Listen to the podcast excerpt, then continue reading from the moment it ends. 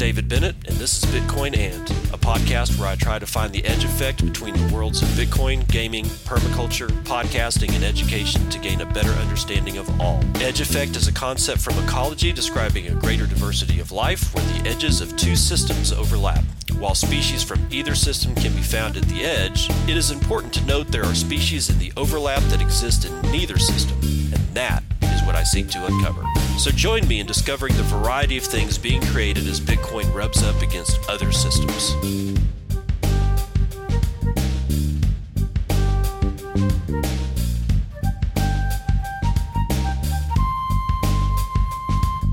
Good morning. 9:30 a.m. Central Daylight Time, April 29th, 2019. This is episode 89 of Bitcoin and coming up on 100. Wow, not bad, not bad. So, um we'll do the we'll we'll do the usual fare today. We'll do vitals and uh, Marty's Bent morning roundup. You know the this this the standard fare. However, what is not standard is I get this feeling that things are just different now.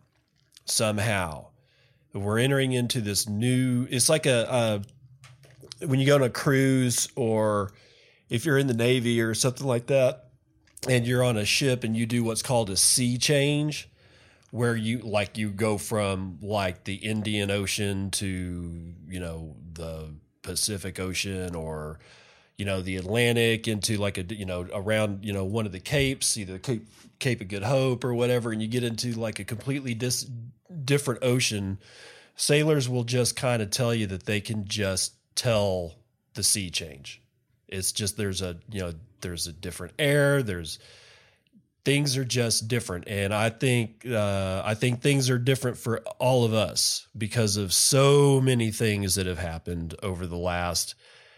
Uh, you know, coming being in the bear market for this long. This is my first bear market, and apparently it's like a really long, long, long, long bear market. Um, and uh, you know, coming out of this thing is uh, being peppered by all kinds of just weird shit, and we're going to talk about some of that today. But um, I just feel like I'm a, you know, kind of like a stranger in a strange land. It's that it's just weird. So let's start with Stephen uh, Stephen D. Palley. He's got a tweet: new federal class action lawsuit in Washington State seeks the return of $25 million on a joint and several basis against all defendants arising out of arising out of Atonomi token sale alleging it was an unregistered securities offering. Well hell so, so was ether and uh, eos. I you know i guess you know and i've said this before on several several occasions. The altcoin market is like the lowest hanging fruit for United States security regulators. And which is one of the reasons why I kind of hope they don't all go away just yet because they need to act as shielding for Bitcoin, the actual Bitcoin.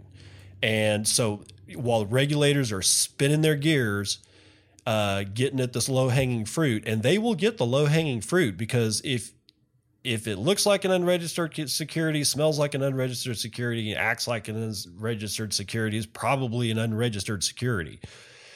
And as much as we all at one point or another do believe that every, you know, a lot of this stuff should just be hands off, I am not crying because of this. I mean, I'm not a bag holder of Atonomi because I don't deal in shit coins. And one of the reasons I don't deal in shit coins is because of this shit right here in the United States District Court for the Western District of Washington, Chris Hunichen, individually and on behalf of others similarly situated plaintiff versus Atonomi LLC, a Delaware LLC, Century Technology Incorporated, a Delaware corporation, Vaughan Emery, David Fragale, Rob Strickland, Kyle Strickland, Don DeLoach, Wayne Wisehart, Woody Benson, Michael Mackey, James Salter, and Louis Paris defendants. Class action complaint, jury demand. This is why I don't deal in shit coins, people, because you never know when this crap is gonna is, is going to drop off the tree. So let's get into a little bit of the of this uh, court filing. If, if you guys want to know, uh, it is number two colon one nine hyphen CV hyphen zero zero six one five. That's the complaint filing number, so you can find it. Uh, plaintiff, individually and on behalf of all others similarly situated, alleges the following based upon personal knowledge as a plaintiff and plaintiff's own acts and upon information and belief as to all other allegations based on investigation of counsel. This investigation included, inter alia, a review of public statements and disclosure materials prepared by defendants, media reports, interviews, social media, and other information concerning defendants. The investigation of the facts pertaining to this case is continuing. Plaintiffs believe that substantial evidentiary support will exist for the allegations set forth herein after a reasonable opportunity for discovery. Jesus God. Okay. So the suit seeks the return of approximately $25 million US together with statutory interest and attorney's fees, which defendants procured from investors through the sale of unregistered securities in violation of the Washington Securities Act, Chapter 21.20 RCW, the Act. The Act forbids the sale of unregistered securities and allows purchasers of unregistered securities to assert joint and several liability against anyone whose acts were substantial containing contributing factors in the sales transaction. And it goes through a whole bunch of other stuff, but here's where the meat is. The ICO resulted in the sale of approximately $25 million in unregistered securities, and therefore, every defendant is jointly and severally liable for $25 million in refunded sales proceeds, together with 8% interest dating from the spring 2018 sale and attorney's fees that 25 million is going to be a lot more than 25 million. And you know you know they they've spent it. Uh, there's your money's gone people. I'm sorry but your money's gone. I doubt you're going to get anything back even if they were to liquidate all their homes and all their cars and all their boats and jet skis and i don't know uh, havana dance teams. I, I whatever. I mean it's just it, it, it's a shit show. And this is why you know, smart money doesn't get into these things, man, because even if, even if they were able to get a fraction of the money back, it's going to take a long time because the court system in the United States is just slow. It's it's really slow, and it, and the attorney's fees are just going to eat up everything. So don't get into shit coinery, people. And this is why. This is yet another example why you don't do this. It's throwing your money away or lighting it on fire or giving, I don't know, whatever. Just don't go, don't get into shit coinery. Um, on on the same shit coin bent, we've got Marty Bent, who has a tweet says, Hey, Mal- at Malgorithms, it's really sad to see the Keybase team ruin an awesome product with an unnecessary shitcoin. Fudding proof of work on top of it makes you look extremely foolish. Was the stellar money worth it? And he's got a screenshot and it says, uh, and this is the key. And the, okay, so this is Keybase. And uh, if you don't know what Keybase is, just go Google Keybase. Uh, I've been on it for, I don't know, f- years, really. Um, I don't use it that much because most of the people that that I I know or or have met in in the Bitcoin you know universe is usually on Twitter. Sometimes they have a Discord channel like Ansel Lindner, and sometimes they've got a Telegram uh, group. And we'll get into one of my favorite Telegram groups, but that's all up in the stack.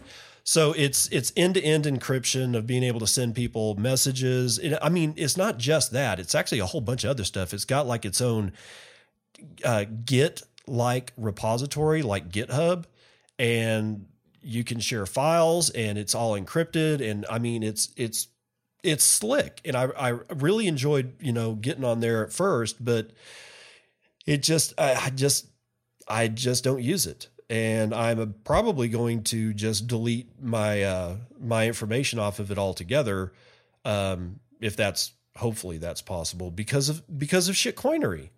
All right, now we knew. I mean, Marty's if he's just finding out about the Stellar thing um, now, he's a little bit late because they they did the whole Stellar Lumens launch when they added a wallet, and I can't remember. I think it was last year or something. A whole bunch of people got real happy about it. All of us, you know, Bitcoiners were just like, God, just use Bitcoin. Why are you using this this this crap?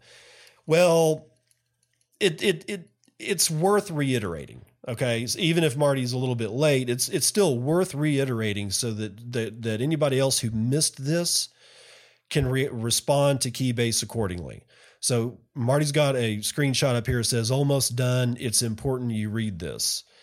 And there's a set of bullet points. We can help you send and receive crypto just by knowing usernames. You can say goodbye to ugly addresses you have to pass around insecurely.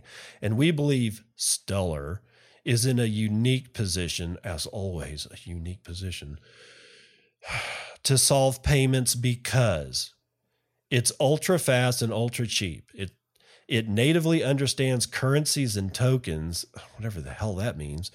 The network itself has a decentralized exchange built into it. It doesn't burn more electricity than small nations. We're done here. We're done here. Um, if if I have any listeners uh, that are going to plan on getting on Keybase and you know getting like using it to get in touch with me, you know, don't get in touch with me on Twitter at b e n n d seven seven. That is at b e n n d seven seven. Because I'm going to get rid of Keybase because of this. I had forgotten all about this crap. But the addition of the fudding proof of work, like Marty says, is just that's it. That's the last straw. Can't take it anymore. So I'm saying goodbye to Keybase. Probably right after this, uh, I get the show uploaded. Oh man, we lost one of our friends. Ah, God, former CFTC commissioner and Bitcoin advocate Bart Chilton passes away at the age of 58. This is uh, the block crypto, April 29th. That was this morning. Um, Bart Chilton, the former commissioner of the United States Commodity Futures Trading Commission, has died at age 58 due to a sudden illness. Between 2007 and 2014, Chilton headed the CFTC's Energy and Environmental Advisory Committee and the Global Markets Advisory Committee. Following his departure from the CFTC, he became a senior advisor at a law firm, DLA Piper. He also hosted uh, Russia Today's financial show, Boom Bust. Chilton was also curious and at times supportive of cryptocurrencies. He believed crypto assets were not a scam or fraud, saying there was legitimacy behind Bitcoin. In his Forbes article published earlier this year, he discussed the good, bad, and ugly of cryptocurrencies. He claimed the 80% price plummet we saw from December 2017 was a positive thing yeah, it was blow off top. You needed to like let the air out of the tires, otherwise it would have just burned itself up and up on reentry. So we we we say goodbye to you know one guy who got it, and every time we lose somebody who gets it, it's a loss to all of us. So you know, rip Bart Chilton. Uh, was Iran Iran's first ever Bitcoin ATM unveiled in Tehran. This is from Landon Manning, April 26, 2019. And let's get into this. On April the 24th, 2019, the first Bitcoin ATM of the Islamic Republic of Iran was revealed at the 12th International Exhibition of Exchange, Bank, and Insurance in Tehran. Footage of the event was captured by a film crew working for German news agency Ruptly, a part of Russia Today's greater media network. Intrigued crowds were seen lining up to see the functionality of this machine, which was emblazoned with the message that the BTM was itself made in Iran, not wheeled into the conference from some overseas source. Ruptly also interviewed both the demonstration's presenters and random users on the experience. Quote, I was happy as a person who has Bitcoin when I used it, said Iranian citizen El Nazrahim. I needed cash in real and took me and it took me less than three minutes and I was very satisfied. I hope that we will be able to circumvent sanctions by it. Oh, here comes the FUD.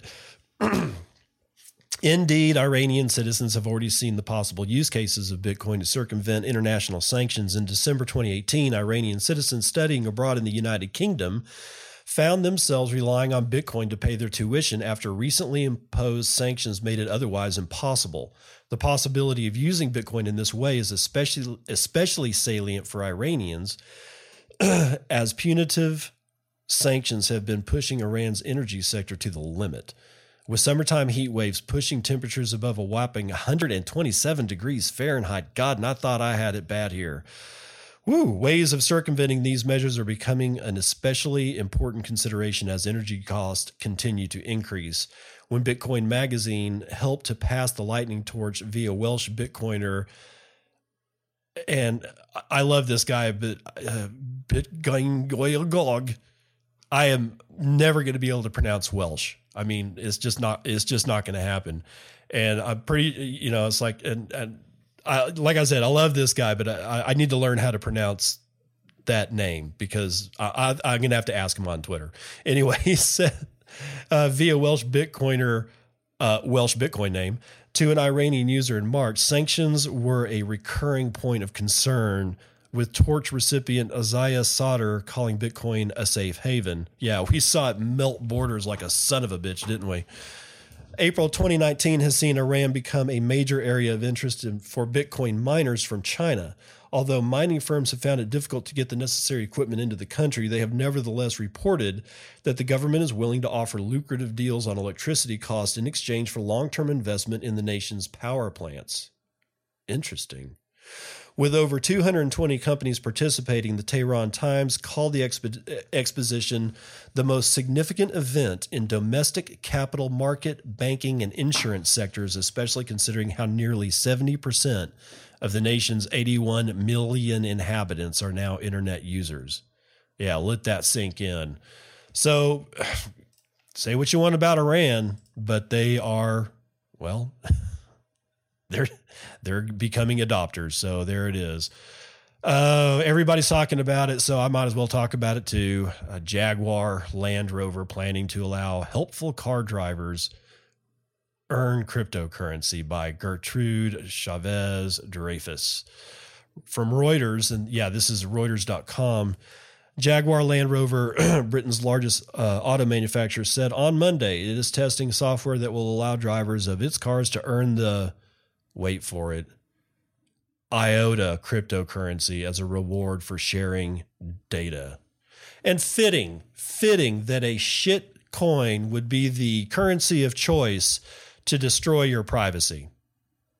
Let that one sink in. God, do we have to do this? Well, it's short, so yeah, I guess so. The company is developing what it calls a smart wallet technology. Someone help! Send help! Send help immediately.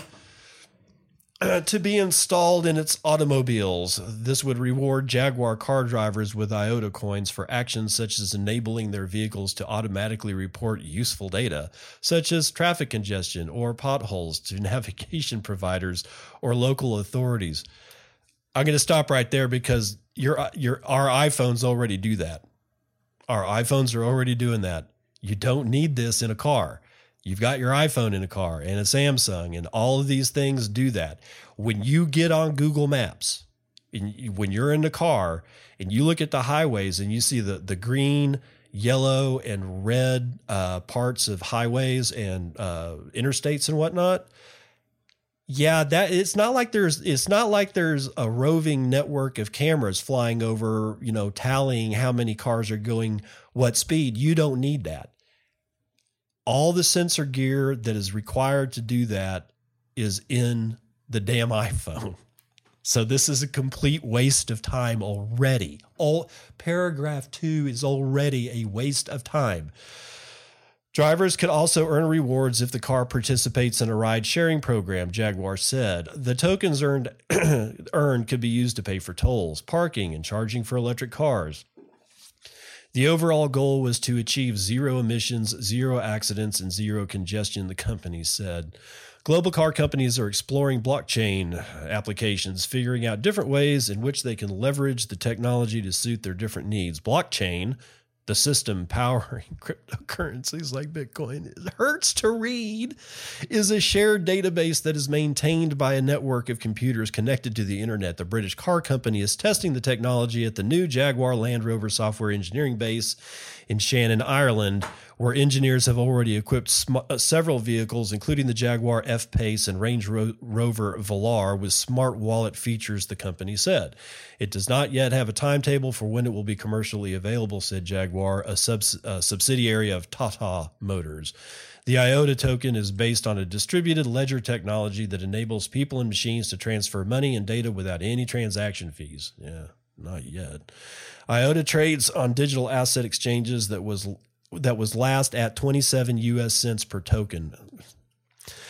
The smart wallet technology can easily can be easily adapted into all new vehicles. Dominique Schneider, IOTA co-founder and co-chairman of its board, told Reuters on Friday.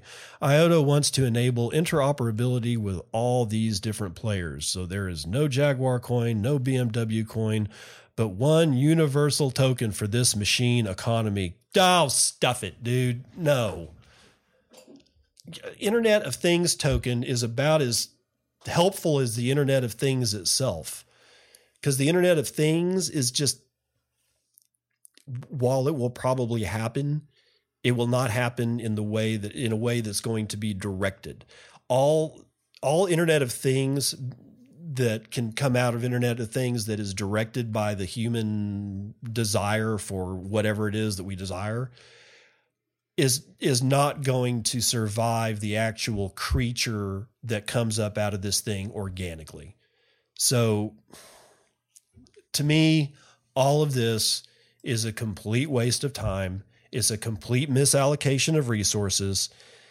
It's too bad that Jaguar investors are going to see, you know, like they won't get as much on their share price because the good people at Jaguar or Tata Motors decided that they were going to take the money and put it in a brown paper bag, pour diesel on it, light it on fire, and throw it out of a window. So there's there's that one. Where are we uh, now? Looks like uh, another dark net market market era is coming to an end. And let's see. Oh, somehow or another, I didn't get that one up. this is from Aaron von Wirdum, one of the better, or actually one of the one of the best writers in the in the space, as of April 26 for Bitcoin Magazine.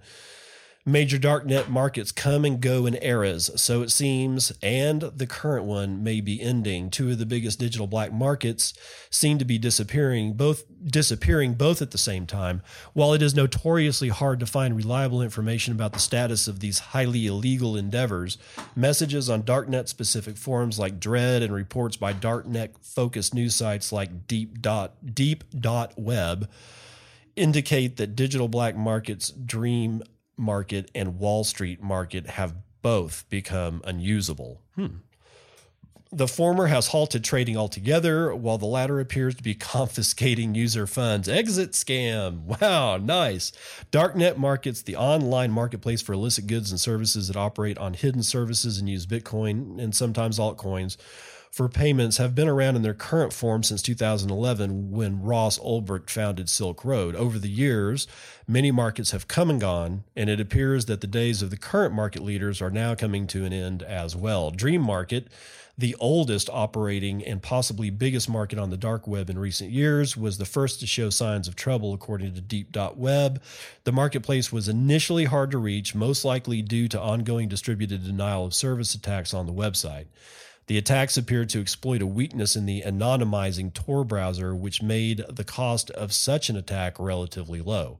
While it is not certain who is behind the attacks, the report, based on comments by pseudonymous Dread forum operator Hug Bunter, suggests that it was part of an extortion effort. The attacker seems to have demanded that the pseudonymous operator of Dream Market, Sidestep, Speedstepper, pay to make the attack stop. Quote, in one comment about a separate attack against Dread, Hugbunter wrote that the entity behind the Dream Market attack had launched the attack in an attempt to extort the Dream Market administrator for $400,000 USD.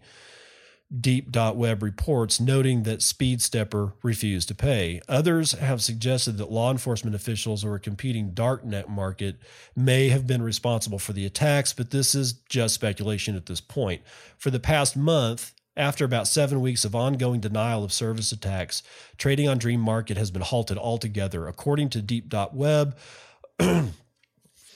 quoting a Dream Market staff member, the DDoS attacks have become too big of a problem for the operator of the website. That's a shame. Users who logged into the marketplace were instead greeted with a message claiming the darknet Net market was closing. Quote, this market is shutting down on April 30th, 2019, and is transferring its services to a partner company, Onion Address, and then the, gives the Onion address. Uh, besides the somewhat mysterious message, not much is clear about Dream Market's future. It's unknown which partner company the message refers to, or to what extent the current version of Dark Dream, uh, Dream Market will still be in use. Reports by Deep.web, once again based on comments by Dread Forum operator Hugbunter, suggest the market may just be rebranding, but details are unclear. Speedstepper has not publicly commented on the issue even with trading halted, Dream Market users, while unable to trade on the website or make deposits, do appear to have been able to withdraw funds from funds from their accounts. And it kind of goes on goes on from there, but that's that's the meat and potatoes of that particular one. Oh, and elliptic. Yeah, this is going around in the circles on, on Bitcoin Twitter today too. Um, your uh, elliptic.co is has a uh, article out there called cracking the code tracing the bitcoins from a hamas terrorist fundraising campaign Ugh, love of god. Okay so terrorist uh, who wait well i got to give credit where credit is due. This is heidi wilder april 26 2019 for elliptic. And it's writing their global reach and perceived anonymity make them an attractive mechanism for receiving donations to the cause. This is a trend that has not escaped the attention of regulators, and the Financial Action Task Force is currently working to provide guidance to ensure that crypto is less vulnerable to terrorist financing. This is terribly written. It's already bad. In January of this year, the Al Qassam Brigades, the military wing of Hamas, began such a fundraising campaign. This group is a designated terrorist organism or organism organization by many countries, including the United States, Israel, and the European Union. They began the campaign by requesting that funds be sent to the static donation address. Let that sink in. Static donation address listed on their website approximately $4,000 US worth of cryptocurrency donations were received. More recently, they launched a new fundraising website that generated unique donation addresses for each visitor. This is a technique commonly seen with ransomware and makes it more challenging for outside observers to monitor donations and trace where they are sent. What's not said in that sentence is trace where they came from and where those coins came from and where those coins came from and on and on and on and on. However, Elliptic has now successfully identified a set of addresses used to receive donations in this campaign. This involved network analysis of transactions associated with previous campaigns by the same actor. These addresses have received over $3,000 worth of Bitcoin in donations over the past few weeks. We have also traced where the money came from and what the Al Qassam brigades did with these donations. The majority of the donation donated bitcoins came from a single major cryptocurrency exchange. These donations were then swept up by Al Qassam brigades and sent to another exchange based in a country without strong AML controls, perhaps to be cashed out for fiat currency. The account receiving these funds have also received over $100,000 in cryptocurrency from other sources. Uh, cryptocurrency businesses worldwide rely on our product to identify whether transactions are linked to illicit actors such as terrorist organizations. By quickly identifying these addresses, we ensure that our clients are always aware of such links and that we can meet their anti money laundering and counter countering terrorist financing obligations. I'm just going to stop because this is all bullshit. I mean, it's probably true, but in insofar that Al Qassam Brigade or whatever is taking cryptocurrency. But here's the thing: it's it's this problem. It, what's problematic about this whole thing is where it says, where it talks about the static versus static address versus uh, having a bunch of different addresses. The way that they make it sound is that if you're using a different address for every single transaction that you make, uh, or not not make, but like every time that you say, "Hey, give me money," and use use an address, and then the second that that address gets used, you burn that, sweep coins, or or you know keep i mean it's all it's all it's all in your private keys so it doesn't really matter you just disregard it and then the next time that you uh, request money you use a, a, different address and a different address and a different address and you keep on doing that because that is actually best practices having a single static uh, static address or a public uh, static address is just is just dumb. It's unnecessary. But the way these people make it sound is that oh, if you do that, you're like a terrorist. No, I'm not. I'm not like a terrorist. I'm actually actually uh, uh, conducting operational security in in a style of best practices. This is just the way this shit is done. So the ignorance, uh, fear, and and just the the leveraging of downright stupid is a tactic that uh, you know businesses, news organizations, media outlets, whatever. They've been using this shit for decades, and it, it's like an old playbook. Don't buy into it don't think of yourself as a terrorist if you use rotating addresses. Please do, because this is just operational security and it's just the best way to keep your shit straight. So, um, oh, yes. Okay. Oh, yeah. Okay. I'm going to take a break from the morning roundup to uh, chill a telegram group. Now, this is what I was sort of uh, alluding to in the in the intro. Hashtag Bitcoin plebs has a Telegram group now called Watton, otherwise known as Bitcoin Weaponized Autistic Troll Network. so the address for the Telegram group, if you want to join, and it's got, I mean, Stephen Livera came in, and as as far as I know, he's actually active on there. Maybe right now, although it is, it should he should have gone to bed if he's in Australia. Um, let's see. Uh, no, as of 7:33 a.m. my time, Central Daylight Time, he was uh, he was tweeting. So it's got already got 101 members, and this thing was just cranked up like over the weekend uh, on a whim. It was awesome to watch. So um, anyway, okay, so the link t.me forward slash Bitcoin plebs, all one word, B I T C O I N P L E B S. So go check out the Bitcoin Plebs Network and see what's going on in there. Uh, get yourself weaponized, people. Might as well get yourself weaponized. So, on with the rest of the morning roundup. Scams in Australia. Speaking of Australia, um, Australian crypto scam reports rose almost 200% in 2018. This is from one of my favorite authors in the space, uh, Yogita Khatri. Australia saw a surge of reports and of scams uh, involving cryptocurrencies last year, according to the country's consumer watchdog.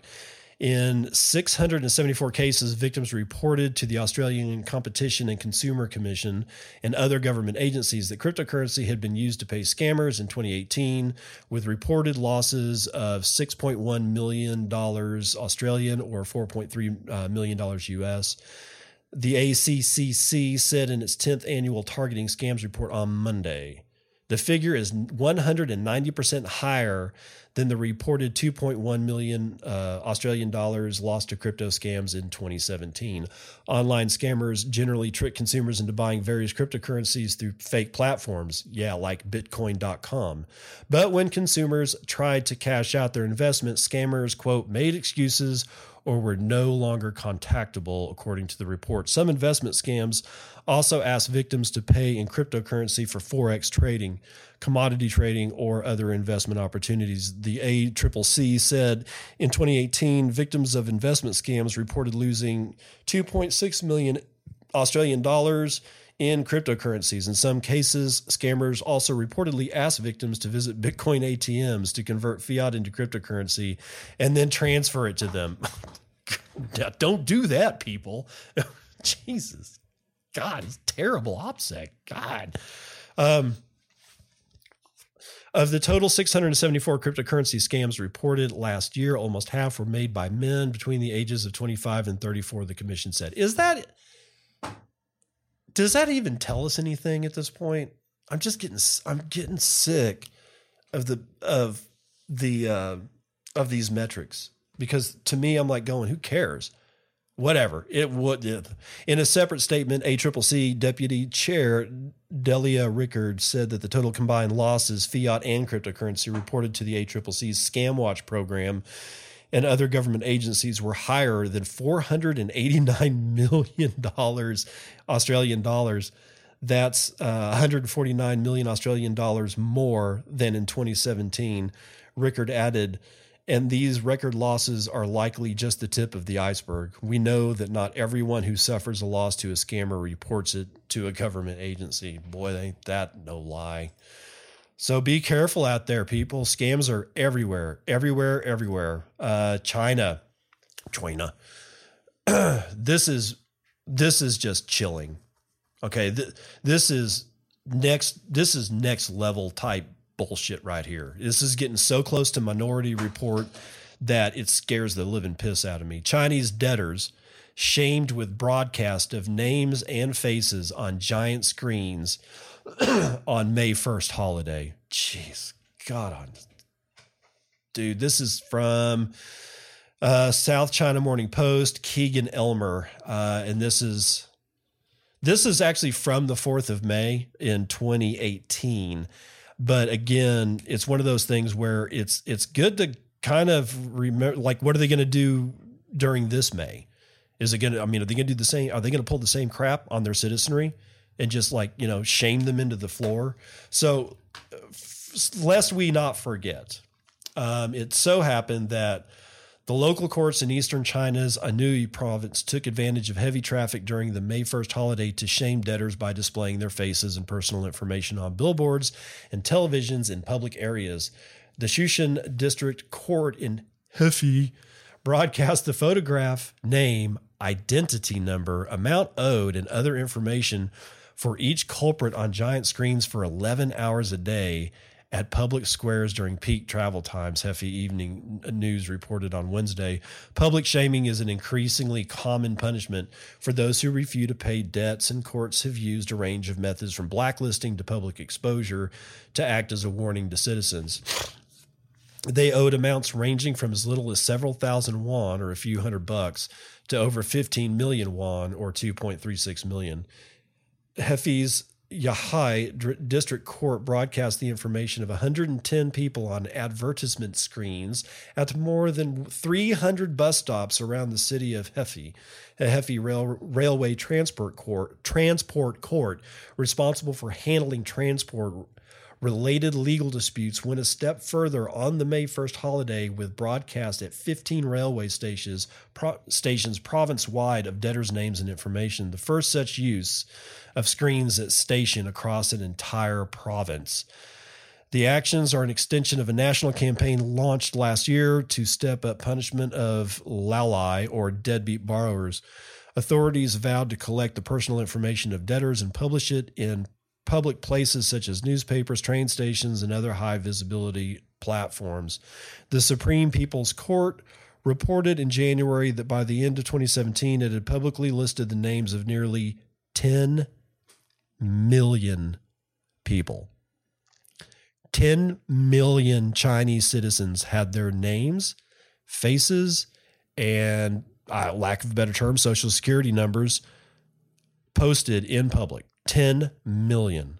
God, they had been blacklisted from various activities, with 9.36 million of them prohibited from buying plane tickets and 3.67 million from buying high speed rail tickets.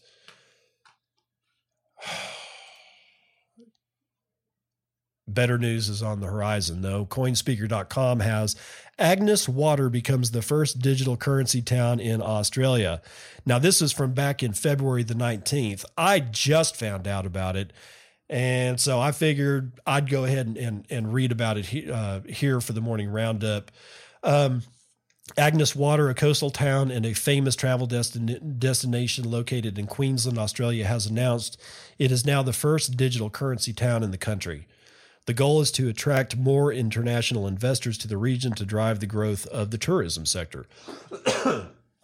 the town, with around 2,000 residents, is now welcoming uh, new travelers with a billboard which reads Welcome to Agnes Water 1770, Australia's first digital currency town.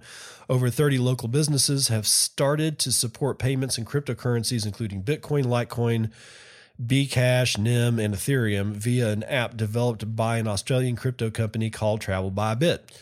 The idea to bring cryptocurrency payments to Agnes Water reportedly belongs to local real estate agent Gordon Christian who first learned about the technology after a client inquired how to process a payment in Bitcoin. After he found out that several retailers at Brisbane International Airport, which is a five hour drive from Agnes Water, started accepting payments in virtual money, he understood the initiative was worth it. You'd think? I thought this is something worth having a look at, he said. We started from the ground up, shared it with a couple of businesses, and they were straight on board. I guess they were international travelers themselves and had heard of these types of payments. Initially, we had a good 10 businesses that just said, fine, let's go for it. According to Christian, it wasn't easy to sell the idea, which, however, has quickly spread throughout Agnes Water businesses. Shortly after the launch of cryptocurrency payments at the Brisbane airport, he reached out to Travel Travel by Bit CEO Caleb Yeo who agreed to support the initiative. Quote, if you travel around the world and you have to deal with multiple currencies, the exchange rate can be confusing. Sometimes you struggle to find ATMs and sometimes you get swindled by money changers. Traveling with on global currency, sorry, traveling with global currency like Bitcoin makes sense, Yeo added that the oh sorry Yeo said adding that the technology will help to protect merchants from credit card fraud and make transactions more transparent and safe. As Australia's first digital currency town, Agnes Water has all the potential to attract digital savvy savvy international tourists to Agnes Water rather than other mainstream destinations like Sydney or Melbourne. So, yeah, apparently every business in Agnes Water accepts uh, cryptocurrency or you know some form thereof. Uh, just if you go to Agnes Water, just make sure you pay in Bitcoin and or or use it as a place to dump your bags. I guess would be another way to put it. Although I'm I'm not really having a spec you know a spectacular reaction to my own idea that way. Um, so uh, let's see a couple of notes here. Kyle Torpey has a tweet. CoinJoins as a percentage of all Bitcoin payments have tripled to 4.09% over the past year. So CoinJoin is uh, an, an increasingly important part of the Bitcoin ecosystem. Um, if you want to really dig in to what CoinJoins really are, I highly recommend you follow Matt underscore Odell. Matt Odell is part of the uh, Rabbit Hole Roundup, which is put on by Marty Bent. Um, he is probably one of the most knowledgeable people about coin joins that is that talks in a way that doesn't sound like he's he's coding Pascal or something like that. He he is a has a way of being able to put it really really well and and from a, a, standpoint of CoinJoins, uh, I get pretty much all my information from Matt. So again, it's at Matt underscore Odell O D E L L. Jameson Lopp has one. He tweets. Which Bitcoin flavor has the fastest transactions in term of thermodynamic security? Uh, okay, so he's got a screenshot here from how many comps at or how many comps I don't know, conf confs it means it's shorthand for confirmation.com. Uh, Bitcoin has six confirmations, an estimated time of 53 minutes, 42 seconds. Because that's basically, you know, there's a block every 10 minutes. It takes six blocks to have a full confirmation, which is an arbitrary number that comes from way back in the history of Bitcoin. So Bcash the equivalent comps, it takes 137 or one day and three hours or 31x slower. BSV takes 481 confirmations or three days and four hours or 86x slower. And somehow or another, he included Bitcoin Gold. I, I forgot all about Bitcoin Gold. Um, Bitcoin Gold takes 2,081 confirmations or two weeks. Two weeks. 400x slower. Woo! And the last thing that I want to mention, I've got a tweet out there has not been answered back yet, but I'm getting authentication weirdness on TippinMe. It just keeps spinning in my browser trying to authenticate and never logs in. If anybody else is having problems with that, please uh, uh, tweet at T I P P I N underscore M E. T I P P I N underscore me. Because uh, I don't know what the hell's going on. I've never had problems logging into tippin uh, tippin.me before, so I don't know what what's going on. But whatever it is, I'm sure they'll figure it out, and that's going to do it for your morning roundup.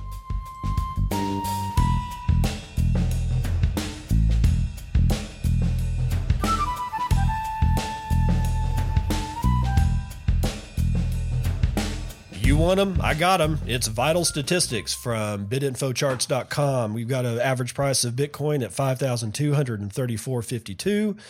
The low is going to be over at, oh God, this is a mess. This is a big spread. Looks like the low is going to be at GDAX 5,159, and the high is going to be at Bitfinex at 5,416. 350,000 transactions were done over the last 24 hours, giving an average per hour of 15,000 transactions.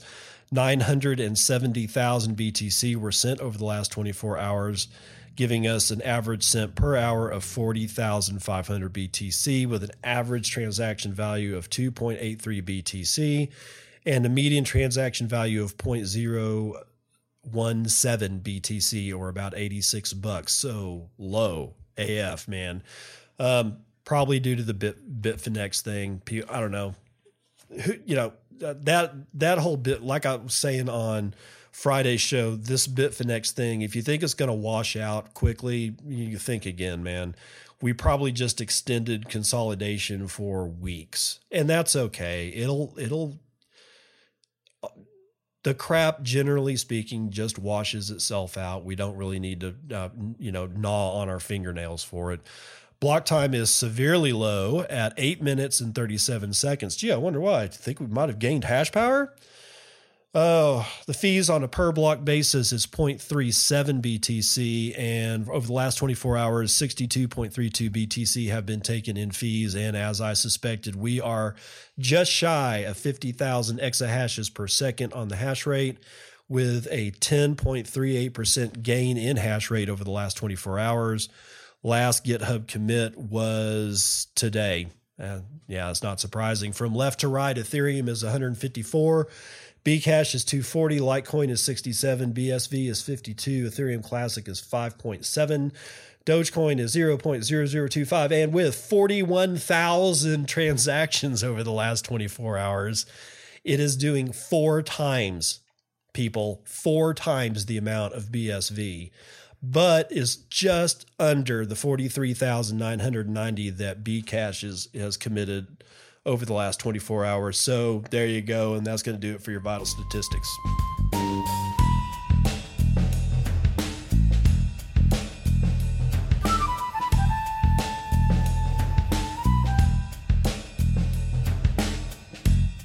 So during the intro, I made mention that things have kind of changed and that I feel, you know, I feel like a sea change is here and the Bitfinex thing doesn't really help, and Jaguar engaging in extreme shit coinery is doesn't help. It's not extreme, but it doesn't help. But man, I just feel like a stranger in a strange land.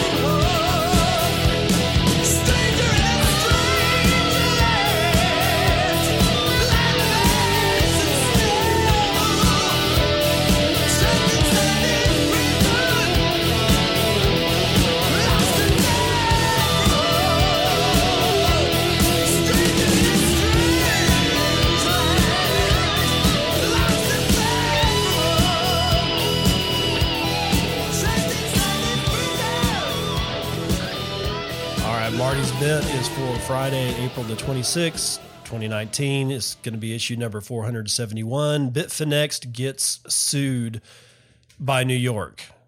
All right, what does Marty have to say about it? As I'm sure a lot of you freaks are already aware, late yesterday afternoon, the New York Attorney General's office filed a lawsuit against Bitfinex claiming that the exchange did not have access to 851 million in funds it claimed it did.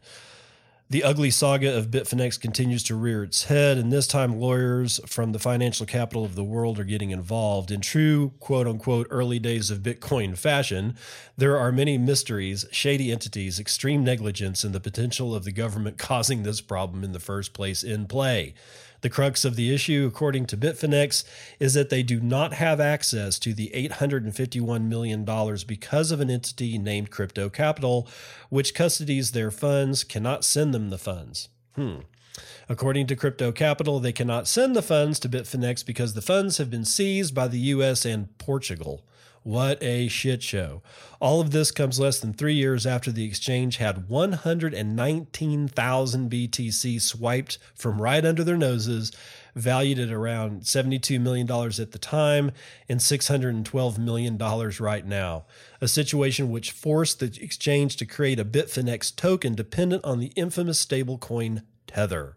After making the victims of the hack whole, Tether has continued to be used as an unregulated stablecoin operating in a very murky legal territory. The risk of legal action against Bitfinex has been well known by anyone who has been observing the Bitfinex, Bitfinex saga for long enough. It's no surprise to me that they have finally attracted the attention of some government entity. Low hanging fruit, people. Speaking of those stolen bitcoins mentioned above, they moved for the first time since the hack yesterday morning. Very fishy to Uncle Marty. This stinks of an inside job perpetrated by someone in the shady web of Bitfinex and Tether. Adding to this shadiness, the court documents released last night officially revealed that Bitfinex was using bank accounts of employees' friends to transfer money to, cli- to clients, Banana Land. Always remember not your keys, not your Bitcoin. Be safe out there, freaks. You never know when an exit scam or Uncle Sam is going to happen to your preferred exchange. Okay, and in his last segment, it says, Our guy has been right before, and he's got the screenshot of BTC King 555. That is at BTC King 555. Our sources also say Bitmain is stepping away from BCH project. It will dial down the support. Micree Zhang wants to be nowhere near this failure. Jihan is on his own now. And Marty has a short thing to say about this. He says, and if he is, again, some BCH and BSV bags are about to get a whole lot heavier.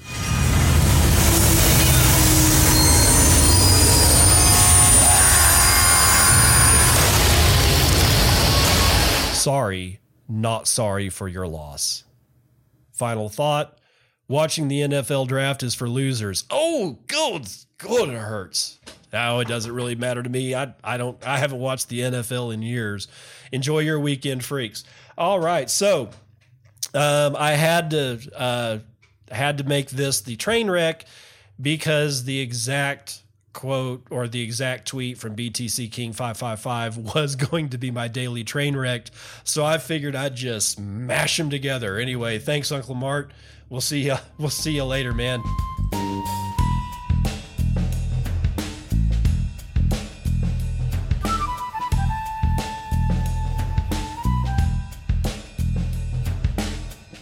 All right, Satoshi's treasure. I love this thing. I love this thing.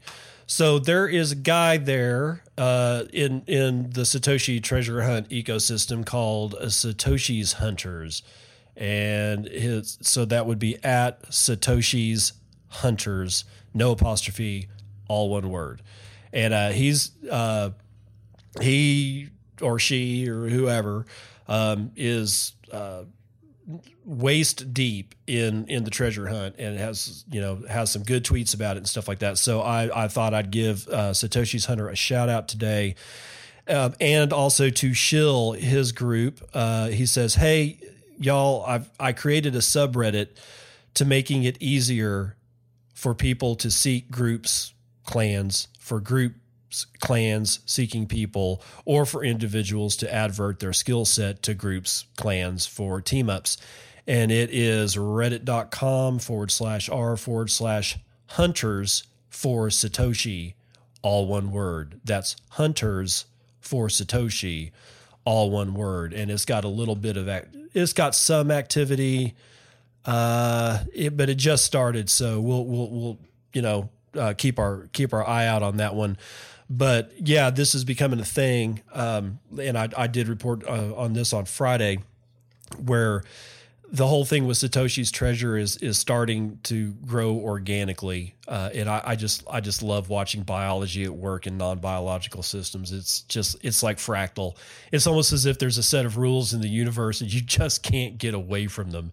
And I'm not talking about just about gravity, right? And nobody gets away from gravity. Just if you feel the need to get away from gravity, go jump off a ten story building and see how that works. Anyway, uh, but teams and clans and groups are being created all over the place to take part of this uh, this this epic epic treasure hunt and it is no less than epic right so uh, he also has uh, is reporting on the new key that dropped yesterday called the hunted key and satoshi's hunters says the hunted key is alive so let's take a look at this um, hold on for just a sec Okay, so uh, the new key, uh, the hunter's key, or the hunted key, is it the hunted key? The hunted key uh, on Satoshi's Treasure, which is satoshi's treasure.xyz, research assistance.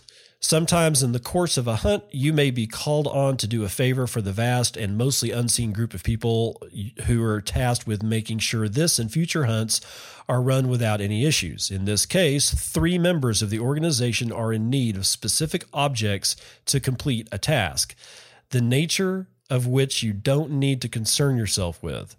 Hunters are expected to be able to find anything anywhere, so we assume you'll be able to find our field agents with a simple photograph. If that's not enough, maybe you aren't cut out for the hunt. Field agents are a rule bound bunch, however, so please make sure to observe protocol down to the letter. When you have located the field agent, approach them and ask forward slash excuse me, comma, were you looking for this question mark forward slash? And offer the object with both hands. The field agent will reward you with a unique hunt key for your troubles. Do not attempt to speak to or interact with the field agent in any other way. If you approach someone and ask them the question, and they don't seem to know what you are talking about, you can be confident that you have the wrong person.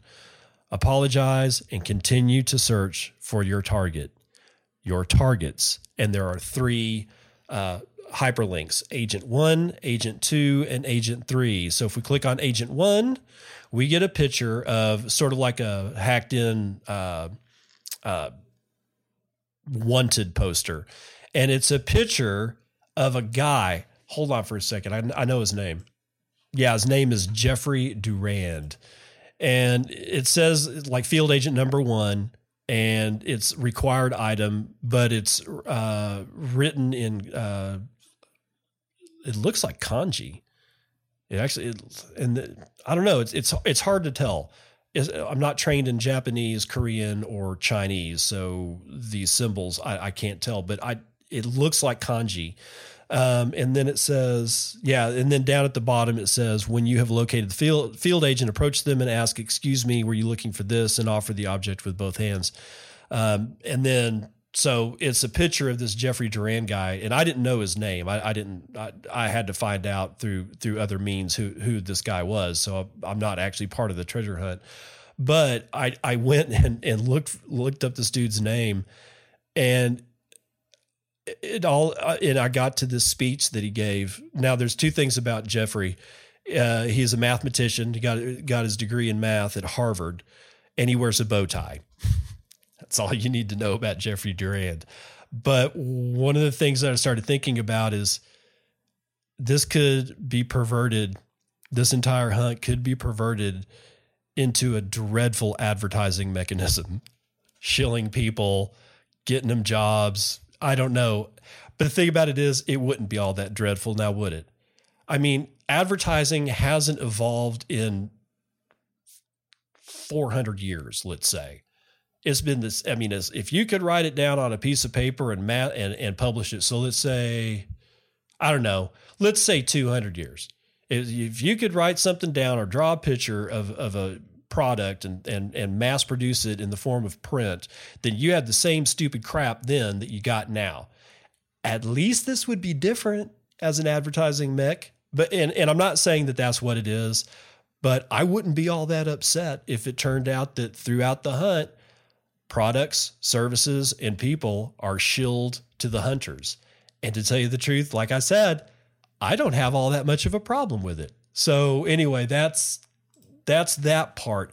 So uh, the other two parts. Where's my guy? Where's my guy? Hold on. Agent two is done in the same style. It's a picture of an Asian gentleman. Field agent number two required item burning chrome. Okay, okay. Uh, and then agent three is done in the same style. Uh, picture of a dude, and this field agent number three required item ornament uh, ornament of Ab Hidharma. Now, both of these are titles of books, according to, and me get back to my dude here.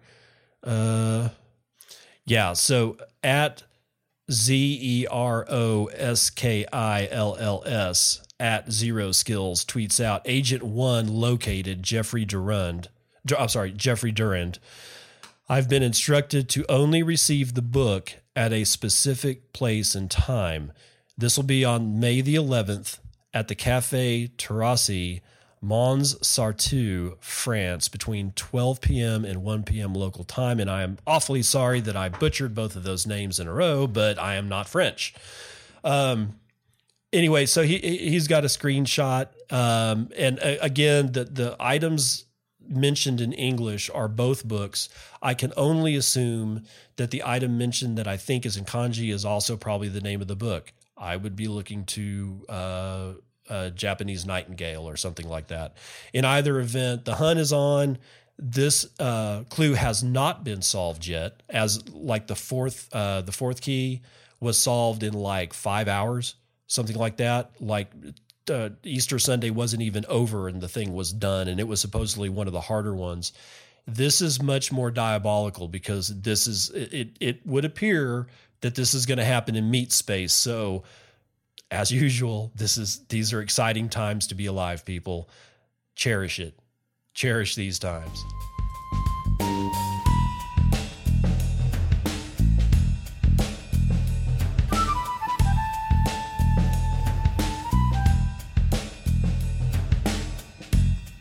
Right, a terrible joke corner brought to you by racist bad joke cat. What do you call a big Irish spider?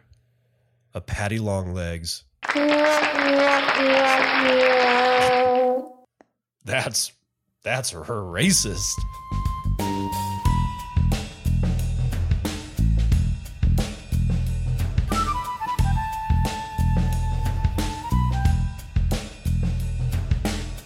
All right, boys and girls, that's going to do it for me today. Uh, hope your Monday is not a moan day. Uh, and, you know, wish you all the best to the treasure hunters out there. Uh, got nothing but respect. I forgot to shill uh, Marty Bent and Matt Odell's group. And I don't know, I, I can't remember the name right now. But if you go get into Marty Bent's feed or Matt Odell's feed and ask them for, you know, directions, you know, tweet at them and say, "How do I get in your group?" They are actively, uh, their group is actively looking for members for Satoshi's Treasure as well. So, um, uh, you know, get in that group. Remember, uh, remember our friends. Uh, uh, what was it? His his Reddit group. Uh, where is it? reddit.com forward slash r forward slash hunters for Satoshi.